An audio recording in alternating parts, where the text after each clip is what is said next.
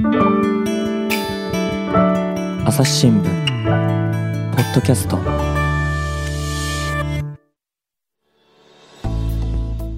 朝日新聞の神田大輔です、えー東京社会部から赤田康和記者に来ていただいております。赤田さんよろしくお願いします。お願いします。赤田さんってなんか社会部で担当とかあるんですか？あ、そうですね。あの一応メディアというのなるほ。どね。で、あの、朝日新聞の社会面にはメディアタイムズっていうですね、まあ、恒例の連載というか、がありまして、そこでね、僕が最近読んで面白いなと思ったのが、ヤフーコメント。ヤフーニュースについているコメントの話なんですけれども、はい。これ、岡田さん、どういう動きがあったんでしょうか？はい。これはね、あのー丸ごと非表示という表示をしちゃう、やめちゃうというですね。うんうんうん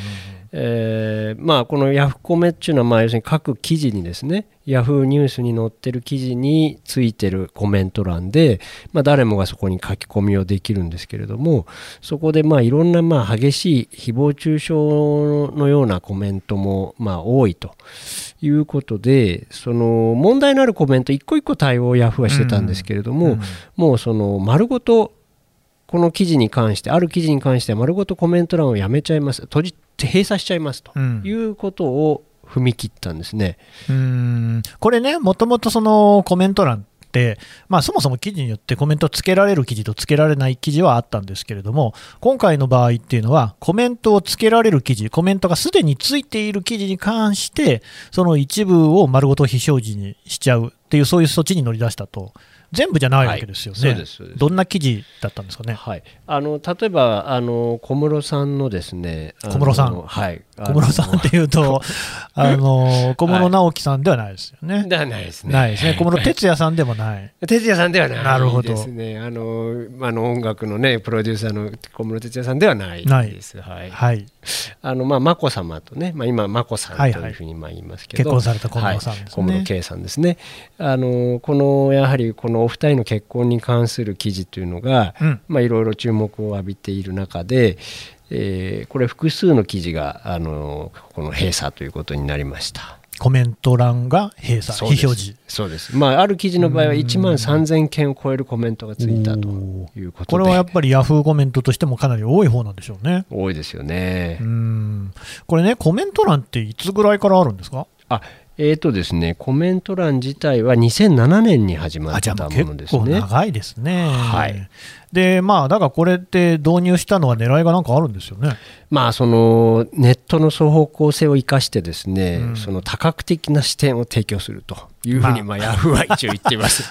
はい。いかにもこうプレスリリースが書いてありそうなことですけど、またでも確かにね、その記事だけじゃなくって、それを読んだ人がどう思ったのか、はい。捉えたのかっていうのをコメントとして載せる、これはだって朝日新聞もね、コメントプラスっていうのもやあってますし、そうそうそう。ねおおそまあ、これはあの、ねえー、と決まった指揮者の方であったり、朝日新聞社内の、ね、記者だったりが載せるっていうことなんですが、でも、まあ、それに近い話ではあるので、それをやること自体は多分そんな問題じゃないんでしょうね。そうですね。うん、じゃあ、でも何が問題になったんでしょう？まあその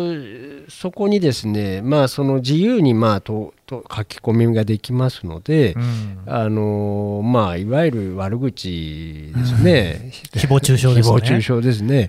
まあそれがえー結構あると。でこれ AI を使ってですね、あのヤフーはまあ監視をチェックをですね、2014年からかなりしていて、AI でやってるんですね。やってるんですよ。へでいろいろね AI が点数化するんですけど投稿をうん例えば建設的かどうかとかいうね、うん建設的かどうかチェック AI みたいなー それ AI が判断できるんですかね。できるらしいんですよへあとその不快かどうかね不快な不愉快な、ね、気持ちになるかどうか、あ、言葉遣いとかですかね。うん、であるいは関連度ね。記事と関係ないこと書いてるんじゃないかとあーなるほどね。うん。まあ、そういったものをこう AI でチェックしてでこう点数が低いコメントに関しては削除というね、うん。まあ、要するにまあひどい、ね、悪口書いてるものだとか。でそういった削除件数が1日あたり2万件にもね及んでいると。そんなに消してるんですか？消してるんですよ。知らなかったですね。えでもそれは2014年から？から監視をして今はまあそうなんですよ。2万件消しで今回はそういったまあ一個一個の対応ではなくてうん。もうその記事単位でですねこの問題のあるという違反コメントというふうにヤフーがまあ判断しヤフーのルールでですね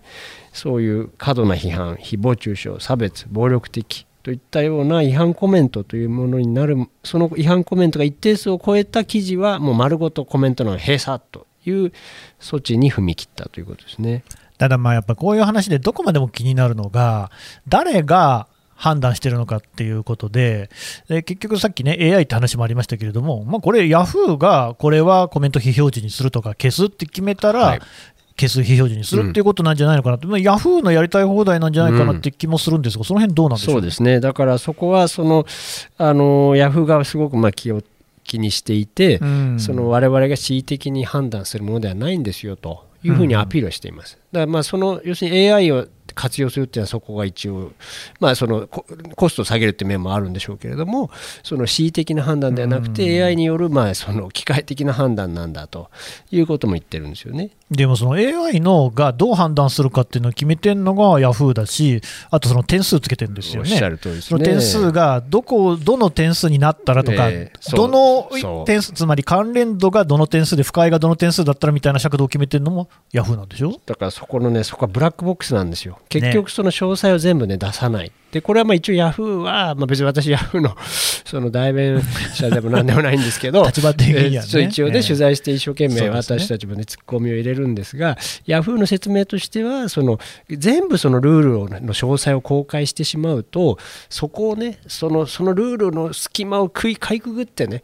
悪い投稿をするね、まあ神田さんするか知りませんけど、なんで私の名前を出してきたんですか、おなじみの赤田さんの草しが始まりましたけどはいごめんなさいね、ちょっとツッコミね。あのまあ、神田さんはね、しないと思うけど、はいはいしませんよ。ねね、しないけど思うけど、まあそういう、なんていうのかな、まあでもほら、人間ってあるじゃないですか、そういうルールをこうす、ね確かにくくぐり抜けたいみたいな、ね。おっしゃる通りで、これね、あのヤフーコメントに関して、我々ね、その自分がそういうその誹謗中傷を書かないっていう立場からうん論じるっていうのは、これは僕はね、本当にね、あのうんごまかしだと思い。ますね。どんな人間だって、やっぱり愚痴の一つ、二つね、悪口の一つ、二つ、うん言いたくなる、うん。お酒が入るなんてこと、うん。それはありますから、うん自分がそういうことをしないっていう前提に立つっていうのは、自分はいじめをしないっていう前提に立つのと同じで、うん。まあ、ちょっと僕は違うかなとは思うんで、ん。赤田さんの言うことはすごいわかります。うん。気をつけてください。よ、あの即ね、ニュースになっちゃいますからね、朝日新聞の K 記者、まあ、K ってもう、匿名にもなんないよね、多分。神田記者、また炎上みたいなね。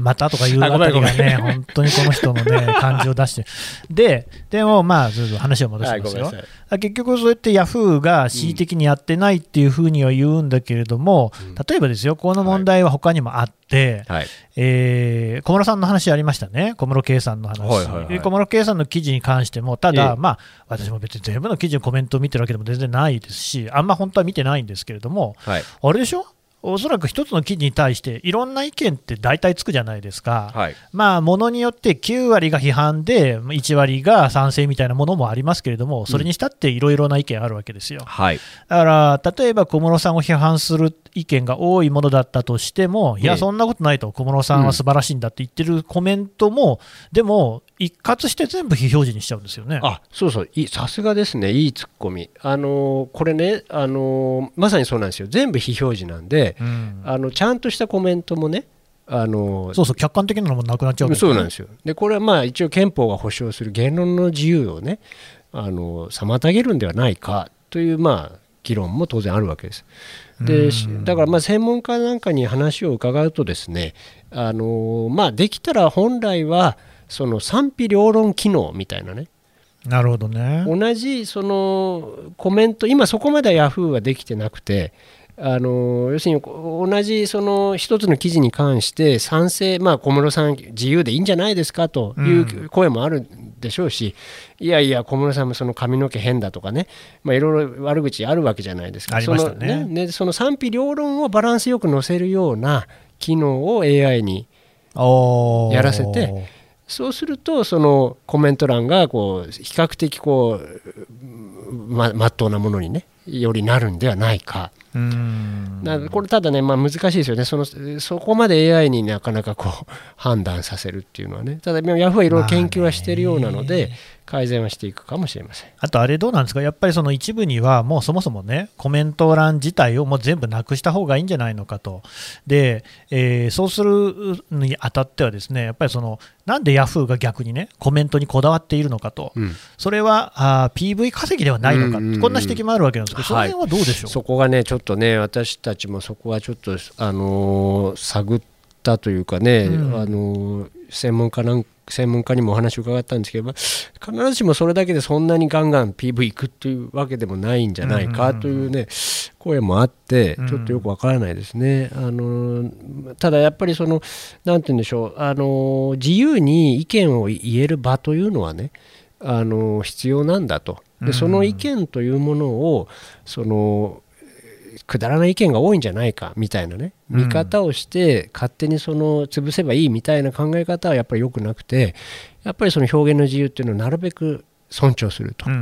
うんでそのその表現の自由を尊重している中で本当に問題のあるものだけ、うん。要するに誹謗中傷とか、まあ、厳密に言えば要するに法的に違法になるものですよね。うんうん。裁判をした時に名誉毀損だとかそういったあの罪に問えるよううなん。もの。を、そういうものをを排除していくとなるほど。いうのがやっぱり本来理想で。まあそうでしょうね。で多少ねその要するに違法性はないけれどもあまり良くないコメントっていうのもまあ当然ありえるわけですねすれすれのもの。うんでそれに関しては本来はもっといいコメントってその言論の自由市場って言い方しますけれども、うんよくこれメディア法のね専門家よく使う言葉で、まあ、ちょっとこれなんかーうんちく感があってちょっとすいません私なんかちょっとうんちく感言ってみたかったんですけど、うんうんちく言いそうですもんね。あすいませんありがとうございます、う んはいそれ褒めてないよねいやいや、めっちゃ褒めてますよ。ものすごいなんか学識が豊かそうだなって。めちゃくちゃバカにしてますよね先輩をね、まあうんそんなこといいんですけど、ね、先輩、本当大先輩。はいい。えいえあのそのだからね言論の自由市場って、まあ、要するにうんマーケットですよ、はいはいはい。でそこに言論というものがたくさんそこにあって、うん、えーでこう淘汰をされていくと。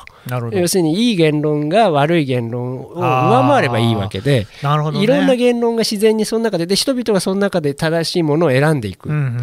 それはやっぱりその人々が自分で選べるということが大事でうん。それを国家とかですね何かそのか権力側がねそれを統制するってことは避けようと。これが言論の自由のやっぱ基本的な考えか考え方なんですよね。ああ、それはでもなんかピンとくるというか、はい。やっぱりあれですよね、コメントがじゃあね、荒れてるとか、批判、誹謗中傷が多いとしたところでですよ、はい。その誹謗中傷を読んで、それをそのまま受け取るかっていうと、それはね、読んでる人だってそんなね、うん。いやいや、これはひどいなっていうふうに思う人だってたくさんいるわけですから、まあ、受け取った側の自由であるし、まあ、理解なわけじゃないですか。そうですね。コメントを丸ごと全部なくすっていうのは、その受け取り側、ユーザー側をあんまり信用していないっていうような見方もできますもんね。そうですね。そのあのそのそうおっしゃる通りなんですけどただもう一つ問題はねその当事者が傷つくっていうそれはいけませんね。はい、でこれは先ほど申し上げたその違法な、ね、コメントっていうのはその一個一個だけでもその削除しているわけなんですけど、はい、ところがそのねスレスレのものっていうのもたくさんになるとやっぱり集団リンチみたいなねものになっちゃうと。だからなんかその神田さんの服装個性的だよね、うんうんうんうん。神田さんの眼鏡ね。髪型なんか独特だよねとか、うん。なんかこう言葉遣いそのままだと別に悪口になってなくても、うん。そこからなんか神田さんの服装変だよねとかね。いろいろこう微妙な言葉をこう足していくと、やっぱこう神田いじめみたいなことできちゃうわけですよ。できる。そうですね。あと赤田さんが言うと、そういうニュアンスが入ってくる、そうね。俺が言うとねなんでやねん。なんでですか？突然の関西弁で私、驚きを隠せませんが。すいません。いいやいやいや、すみません、混ぜ返すつもりはないんですけれど、あのええ、だからね、そのそういう、まあ、なんだ、何の話でしたっけ、えっと、そういう、えーとだからそのコメントもね、独特とかだったらいいけど、変っていうことになると、これはどうか。そういうギリギリのやつ。難しいですね。そうそうなんですよ。でそのギリギリのやつを処理しきれないからそれ一個一個削除無理ですからうん。そうすると大量にこう問題のあるコメントが一体一定数超えたら、まあ、これは閉鎖というのもやむを得ないのではないかっていうふうにまあ専門家も言ってはいるんですよね。なるほどね。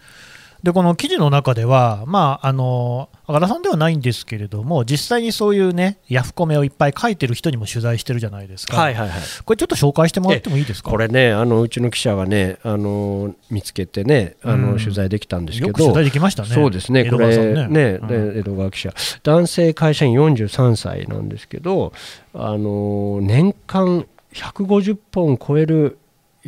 コメントをね、うん。ヤフコメに投稿していると、まあ、2日に1回って感じですかね。そうですよね、うん。あの自分が議論を呼び起こしているという快感があるというふうにまあおっしゃっていて、うんうん。あまあ、しかもね、このいいねっていうのがね、あのーまあ、いいねっていうか、まあ、ますよね。一応、そう思うっていうふうに、うんあのちょっと言い方がヤフーの場合違うんですけど、はいはい。まあまあ、いわゆるいいねですね、そのそういうボタンがあるんで、それでこう、かその数がこう出てきたりするのがやっぱり嬉しいらしくて、うん。計2万超えるそうですね、この方のいいねがね。うん。はい、で、まあ、その小室さんのニュースについても、名誉職で生きていくんじゃないのかとかね、うん。あのーそういう、まあ、家賃は税金なんじゃないのとかね、まあ、そういうね、あのかなりこう、まあ、不確かな情報ではあったりするわけですけれども、あのー投稿されていると。うん。でまあ、この方はやっぱりそのしがらみのないねネットだからこそ活発に議論ができるんだと。こういうものをねやめちゃうのはおかしいでしょうと。非表示っていうのはや丸ごと非表示っていうのはおかしいんではないかというふうにまあおっしゃってたわけなんですね。うん。そのやっぱりあれなんですかね、快感っていうところがあるわけですかね。うん。この辺はどうですか？か神田さんよくわかるんじゃないですか。やっぱりなんかこう、うん。発信する喜び？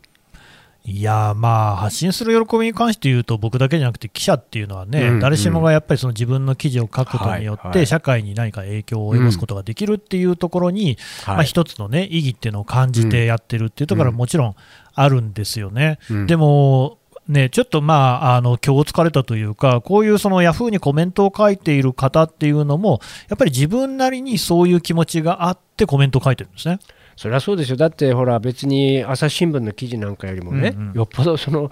うツイッター含めてねネット上のいろんな発信が世の中に影響を与えることでひ日々あるじゃないですか。うーん、ね。あるような、ないようなって感じうん。まあもちろんね両方ですけれどもね、うん。あの僕らそこはやっぱりこの方そのやっぱ空間のねそのヤフコメという空間の中で自分の言葉がやっぱり人々にこう影響を与えてるんではないかっていうね、うんあの喜びね、国を良くしたいという自分なりの正義ゆえだっていうふうにね、おっしゃったそうですね。そうなんですよ。うん、自分なりの正義。まうんあそうなんでしょうね。まあそれはね多かれ少なかれ皆さんそういうもの持ってますよね。まあ、そうですね新聞記者だってねまあ同じですよね正義って一応ね、うんうんあると思いますけれども。なるほど。とはいえ、まあそういうのが暴走していくことによって、それこそね、その当事者の人が傷つくであるとか、まあ、最悪の場合はね、命を落とすなんていうケースだってあり得るわけじゃないですか。そうなんですよ。どうですか、赤田さん、このヤフコメの問題って、赤田さん個人的にはどうすべきだとかって何かお考えありますか、うん、そうですね。あのーまあ SNS でそのかなり今発信する場は増えてますから、うん。そのヤフコメという場がねどこまでそのこういう投稿欄として今後も続くのか、うん。まあ2チャンネルも5チャンネル一つね、ねそう今変わってね5チャンネルって言いますけど、まあ、掲示板うんそういうのもありますし、まああのーどうでしょうねただ、まあ、やっぱりそのなくせばいいじゃないかってことは言えないと思うんですよね。うん基本的にはやっぱりそのこういうものを残していってやっぱりいろんなところで僕たち、私たちがですねやっぱりいろんな市民が発信できる場っていうのは多い方がいいと思うんですよ。なるほどね。ええ、まあ、ヤフコメがなくなったとて、どっかに代替の機能はできるんでしょうしね。まあそうでしょうね。あうんのだからまあなんかねやっぱりねこのね新聞社の中だとやっぱりこのヤフコメに対するね理解がちょっとね低い人も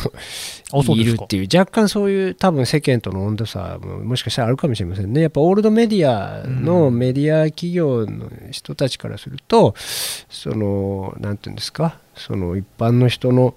言葉のねインパクトっていうのがねやっぱり僕たち分からないところがうんそれをなんていうのかな理解しきれないところがありますから、そこはちゃんとね受け止めてあの大事だと思いますよこういう。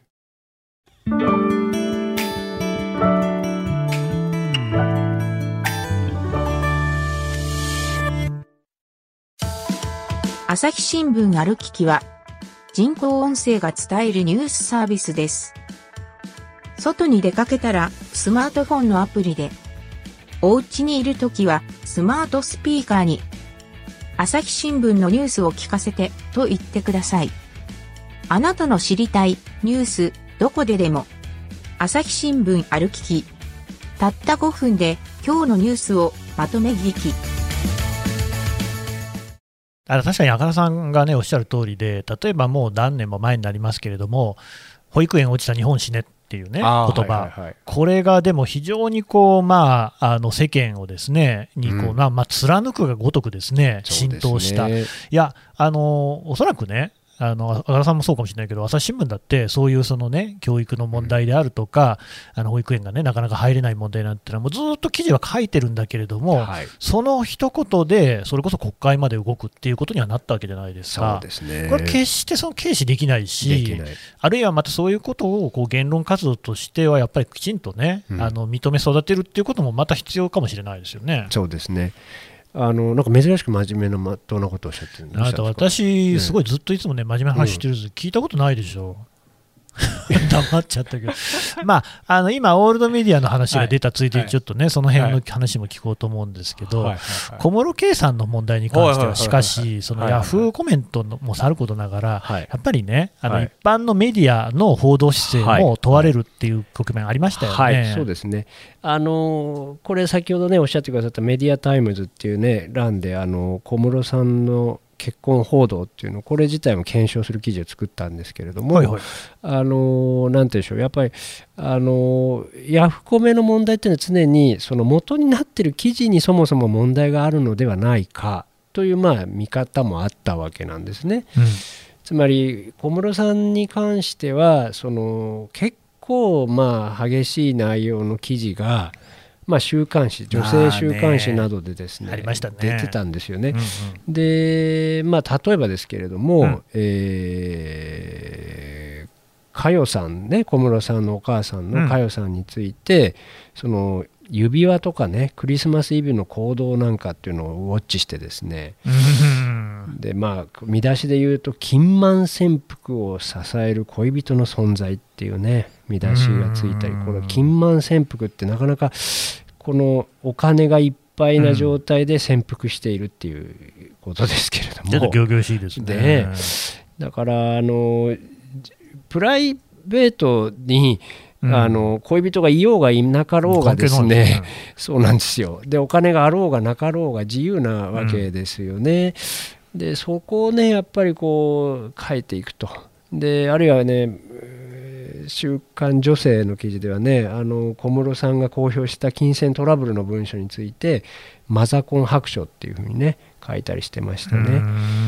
うん。まあ、先ほどの金満潜伏はこれ女性自身っていう雑誌ですけど、ね、両方とも女性誌ですからね。女性誌ですね。うん。だからあのなかなかねこの激しかったんですよ、うん。で、まあ、一般の週刊誌でもね「週刊文春」「週刊新潮」やはりかなりたくさん記事を載せてました、うんうんまあ、文春なんかはその小室さんがねそのインターナショナルスクール時代に、まあ、同級生をいじめていたとうん。いうことをね、あの報道していました。うん。まああの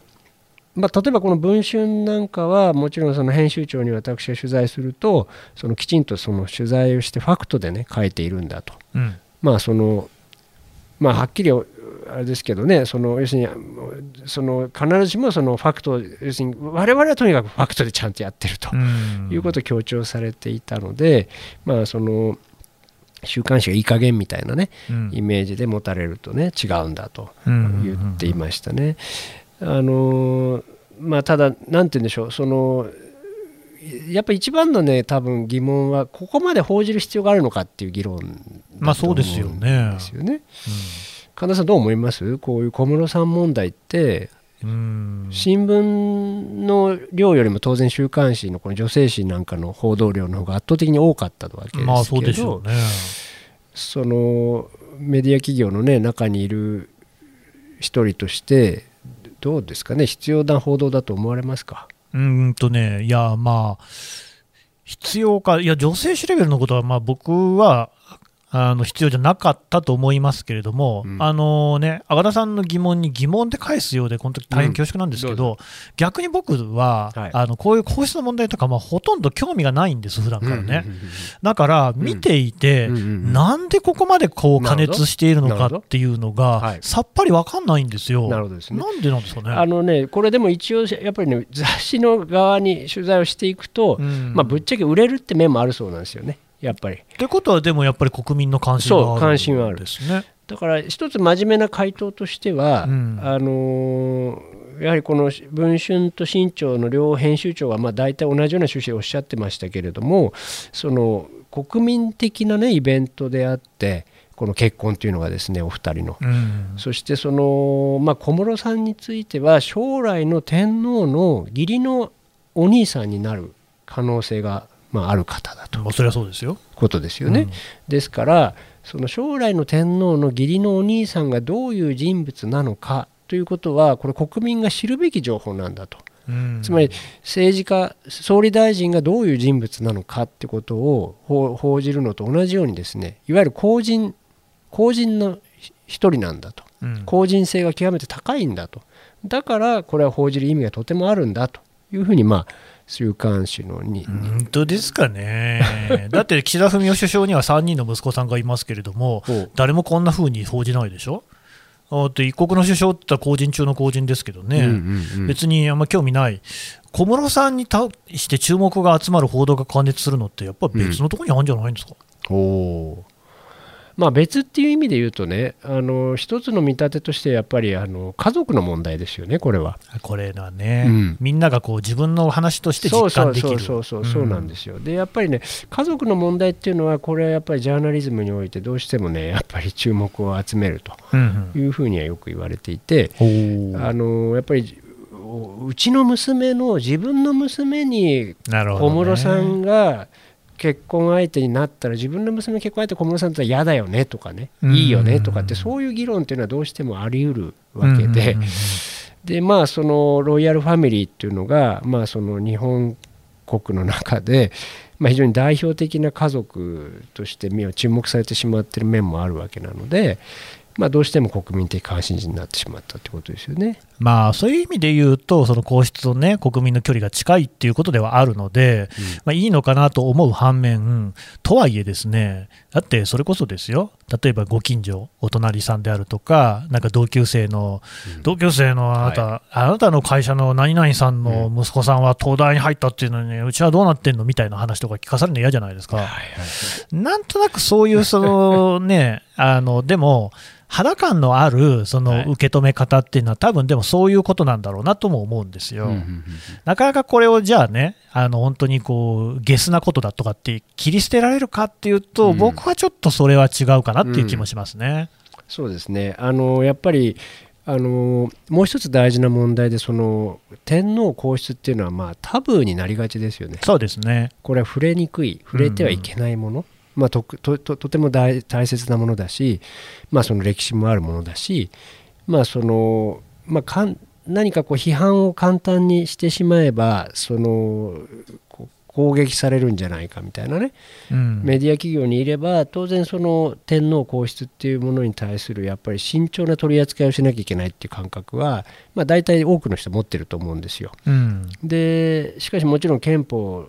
がその決めているルールの中で天皇も存在しているわけだし我々はその民主主義国家の中のまあそのあくまでもそのきちんと憲法の規定の中に存在しているわけですから、うん。別にその天皇に過剰にねその配慮したりえ皇室に対して、ね。ね、必要ないわけですね。きちんとその言論の自由の中で表現していいわけですよね。うん。しかしながらしかしながらやはりその、まあ、大手メディアというものが慎重にはなっていきますよねと、うん。一般的に。そういう中であの我々ジャーナリズム週刊誌ジャーナリズムというのはそのタブーなしに切り込むんだとなるほどいねう。こともあの伺いましたね。これも確かに分かる話なんですよ、ここね、世界の国の中には、例えばタイみたいに、もう国王に対して何かこうね、批判と受け取れることを言うこと自体が、国王侮辱罪としてですね、うん犯罪になるという、そういう国もあるわけです。はいタイなんてね、皆さんおなじみ、微笑みの国っていうね、本当にこう優しい人のいっぱいいる国だけれども、うんやっぱりそういう苛烈な一面というのも持っている。なんかそういうのがじゃあ本当にいいのかっていうと、僕はそんなのはごめんこぶりたいわけですよね。そうですよね。で、今の天皇陛下は素晴らしい人だと思うけれども、そうじゃない人が天皇になることだって、それはあるだろうし、はい、そうなった時に、じゃあ批判しなくていいのかと、そういうのはやっぱり違いますよね。そうなんですよね。うん。だからそのえー自由に言論論評の対象としてねあのやはりし論評することが自由でなくちゃいけないと。ただうん。一方で、その論評される側の人権というのも当然あるわけで,、まあね。でこの人権がね憲法上も天皇の人権っていうのは非常に悩ましいわけですよ。そうですね。ろんなものが制約されてますから。財産権とかありませんしね。はい、そのやっぱり結婚就職職業選択。ないない自由ない。えーなかなか自由にね、あのそういうまあ社会の中で、えー普通の人間として生きていくわけですよ。しかしながら、そこにはその非常に自由がないわけで、うんそのやはりそのまあそのね今申し上げた損数の念を持って国民が期待している人たちもたくさんいますよね。そうねいうでその損数のね思いに応えなきゃいけないと。まあ、神田さんが例えばその路上でねあのパン食ったりもう疲れたからって言ってコンビニで昼間から土日にね例えば子供と遊んで疲れたからってちょっとコンビニで昼間行ってビール買って飲むとかってうん。普通のお父さんならねありまああ得るるでしょうね。あり得るでしょうけどね。あのまあそういうこともなかなかしにくいでしょう普通考えたら。まあ皇室だとそうでしょうね。ね。だからそういうね ただなんか自そその話の難しさってやっぱり小室さんは別に皇室の一員っていうふうに言っていいのかというと違うんじゃないんですかね。そうそうそうもちろんそうなんですよ。その辺がちょっとなんかやっぱりなんかもやもやしかもきますよね。あのま眞子さまはあの結婚によって眞子さんになったわけですよね。でも一方で、皇室との関わりのない話だったら、小室さんはこんな風にプライバシーをかき立てられるってことはないわけですよね。そうなんですよこの辺のこうモヤモヤよ。が消えませんねだ。からあの、まあ、やっぱり憲法学者なんかから聞くとやっぱりそのある種のその人権のねその飛び地という、ね、言い方もしますけれどもそのうん要するに人権がえー憲法上どうしても天皇皇室っていうのは少しこう抑制されてよこう制限されてしまっている、うんでその人たちの存在を僕ら国民が必要とし続けるのかどうかっていう議論だと思うんですよ。うんつまり誰かにそういう苦労をさせてまで天皇皇室という制度を続ける必要があるのかと。うーん小室さんはどう思ってんでしょうね。そうなんか。一度もそういう別に本音なんて聞いた試しないですよね。まあねそのもう今言えないだろうな。あそのねなんで論言にしたのかとかねそういうことも含めてあのみんな言ってたじゃないですかこの状況でなぜ論言なのかとうんみんな注目してるわけだからうん普通にその論言ってことだけでいじられちゃうのは明らかなのにまあでもそこは別に取り立てて何も考えてなかったのかも。あのね、海外に行くと、例えば日本人って髪質の問題で美容師さんにやってもらっても、割とこう、なんかパッツンになっちゃうこととかありますからね。うんうんうん。そうそうそう。それだったらやっぱりり日本に戻ってきてから切った方がいいとか、でもそんなん想像なんだよね。そうそうそう。だからね別にそんなのいいでしょと、うんどっちでもいいね。髪の毛ね長いこといちいちね。うん。それをねでもそんなことも含めてまあ一挙手一投足が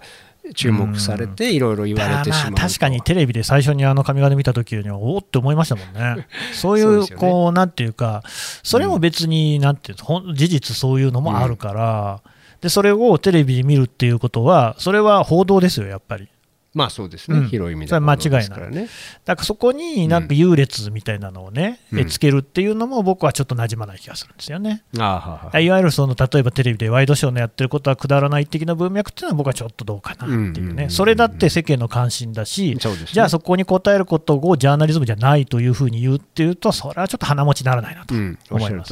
す。そのだからテレビはテレビでね、その視聴率っていう審判を受けるわけですから、うん。それが国民がまあつまらないと、こんなものはくだらないニュースだと思えばチャンネル変えるわけですから、まあその視聴率の審判を浴びればいい。それがさっき言いましたね、言論の自由市場って話をさっきしましたよね。そのまさにそういう言論の自由っていうことはそういうことだと思うんですよね。でも、じゃあ、そのさっきのね、冒頭のヤフコメの話と何が違ってくるのかっていうのはあるかもしれませんね。だって、ヤフコメの場合は、誹謗中傷と AI が判断したら、それは非表示になっちゃうわけでしょ。はいはいはいでも、マスコミがやってることは非表示にはならないわけですよね。おお。まあだからこそねメディア企業っていうのはやっぱりその非常にあの高い倫理意識を持ってそいたりあると思います？あのいやそれは一応一生懸命やってると思いますよ。あのまあ、私メディアの取材長くしていますけれども、うんまあ、テレビ局に関して言えば放送法の縛りがありますしそうですね。で、まあ、新聞雑誌、まあ、活字メディアについてはやっぱりそのチェック体制、うん。えーその内容がね虚偽間違えだったりああの不不正確な、ね、情報にならないようにチェックする体制もありますし、まあ、かなりその報じる前にいろんな多角的に検討はしてますよね。うんだむしろそのそういったマスコミがそのいろんな検討をしてその非常に慎重になっていく中で自由なこう報道がしにくくなってるっていうそういう中で SNS 時代っていうのがマスコミなんか面白くないじゃんと。うんうんうんなるほどね、そういう側面もあるでしょうね。はいうん、だからそういうまあ刺激が強いような発言っていうのがそっちに偏ってっちゃそううですよねだから別にブログやねツイッターの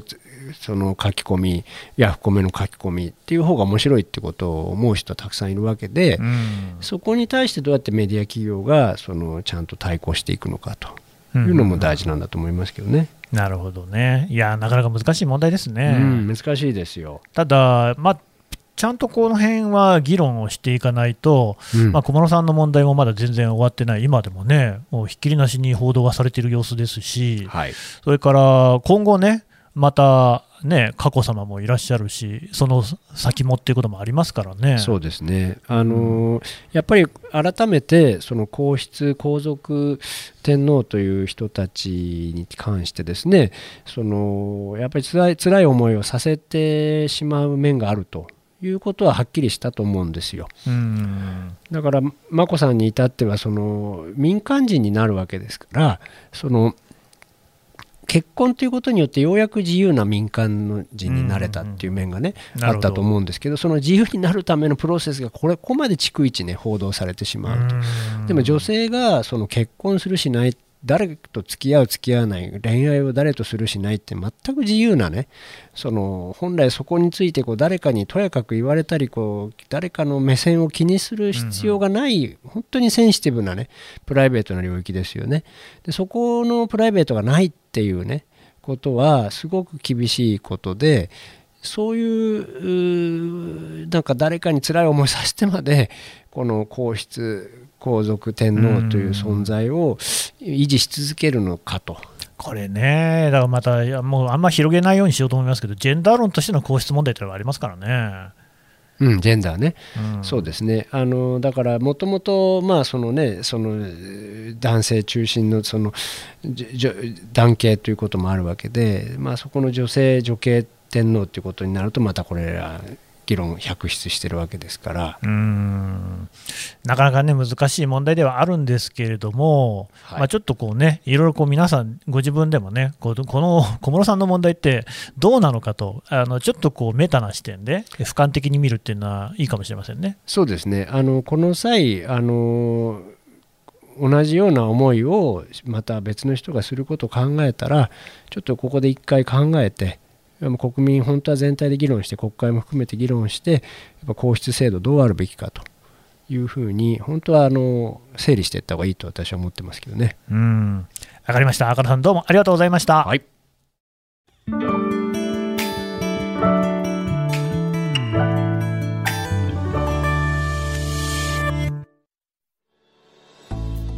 はい、えー東京社会部赤田康和記者のお話を聞いてきました。さてね、赤田さんはあの東京社会部で深掘りというですねコーナーのキャップをやってるそうですね。はい、あの12月1日であのキャップになりまして、うん、あのまあ、キャップって言ってもね別に大したことないんですけど何をやってるコーナーあのこれね深掘りっていうのはあのいわゆるストレートニュースがうん。あのたくさんありますけれどもそのストレートニュースの一歩先うん。あの問いに答えたいと。うん。やっぱりそのなぜこんなことが起きているのか。うんその背景には何があるのかうんっていうことをやっぱり知りたいっていう欲求がね皆さんあると思うんですけれども、うんそういう知的好奇心にあの応えていくっていうことを大事にした、えーコーナーでございます。ね、このポッドキャストの概要欄からもリンクを貼っておこうと思いますのでお読みいただければと思います。赤野さんどうもありがとうございましたあ。りがとうございました。朝日新聞ポッドキャスト朝日新聞の神田大輔がお送りしました。それではまたお会いしましょう。この番組ではリスナーの皆様からのご意見ご感想を募集しています。概要欄の投稿フォームからぜひお寄せください。ツイッターやメールでも受け付けています。ツイッターでは番組情報を随時紹介しています。アットマーク朝日ポッドキャスト。朝日新聞ポッドキャストで検索してみてください。